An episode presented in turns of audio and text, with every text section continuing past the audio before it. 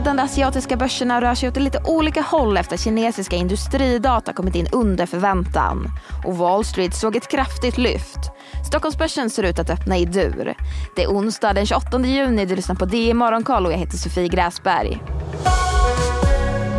Ja, det är blandat på de ledande asiatiska börserna.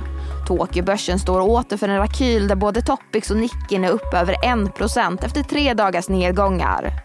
Fastlandskina och Korea backar tekniktunga tjänsten är ner nästan en hel procent. Bättre ser det ut i Hongkong där börsen rör sig strax över nollan. Det är efter att färsk data visat att vinsttappet för de kinesiska industriföretagen lättat under 2023 men åter är större än väntat. Desto tyngre går det för chiptillverkarna som backar efter att Wall Street Journal rapporterat att USA överväger nya exportrestriktioner för AI-chip till Kina. Uppgifterna som kom efter den amerikanska börsstängningen tynger även amerikanska bolag.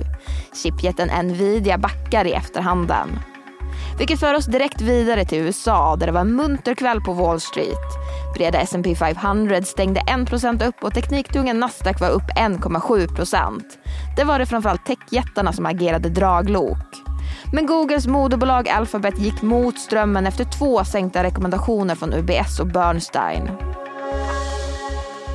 Sverige så där Stockholmsbörsen ser ut att öppna på den övre sidan nollan. Men först till enskilda bolag. Nischbanken Resurs VD Nils Karlsson kommer att lämna. Han ersätts av Magnus Fredin från Volvo Cars. Två bolag och två fysiska personer har fått sanktionsavgifter från Finansinspektionen för blankningar i det kurskrassade diagnostikföretaget.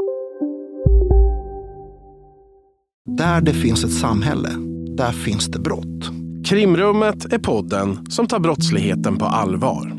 Jag bjuder in landets ledande experter och tar upp aktuella rättegångsfall för att begripliggöra den kriminalitet som kryper allt närmare. Du, alltså, du kan knäcka ett eller några gäng, men det kommer komma nya och så kan vi knäcka dem sen. Men att du ska knäcka allt forever, det kommer aldrig ske. Det är infinite gain. Lyssna på Krimrummet, en podd från Expressen med mig Kim Malmgren. Företaget äger bio. Samtliga har vid upprepade tillfällen misslyckats med att anmäla sina positioner efter att de uppnått eller fallit under tröskelvärden för anmälan. Och vidare på forskningsbolag så har vi några emissioner där teckningsperioden precis gått ut. Xspray Pharma företräds emission tecknades till 83 procent och företaget tillförs nu 251 miljoner kronor. Diamyd Medicals företrädesemission tecknades till 46 procent och företaget tillförs därmed 75 miljoner innan emissionskostnader. Senare idag så släpper de sin rapport och även mobilspelsbolaget Mag Interactive kommer att rapportera idag. Aktien har ju haft det tufft på börsen och är ner 40 procent i år. Sen så kommer Statistiska centralbyrån med färska siffror över den svenska hushållsutlåningen. Den väntas sänka till 1,7 procent i årstakt från tidigare 1,9. Och så till centralbankskonferensen i portugisiska Sintra. ECB-ledamöter tycker generellt att det är för tidigt för paus i räntehöjningarna. Det uppger källor till Reuters.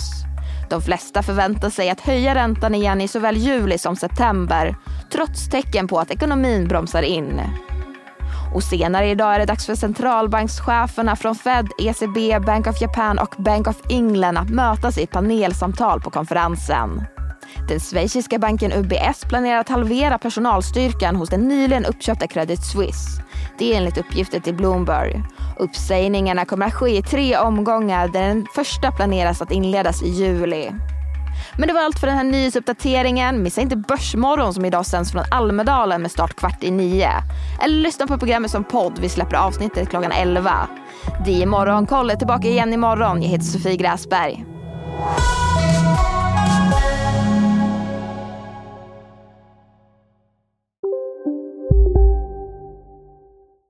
Vi är specialister på det vi gör, precis som du. Därför försäkrar vi på Swedea bara småföretag, som ditt. För oss är små företag alltid större än stora och vår företagsförsäkring anpassar sig helt efter firmans förutsättningar. Gå in på swedea.se företag och jämför själv. Hej, Ulf Kristersson här. På många sätt är det en mörk tid vi lever i. Men nu tar vi ett stort steg för att göra Sverige till en tryggare och säkrare plats. Sverige är nu medlem i Nato. En för alla, alla för en.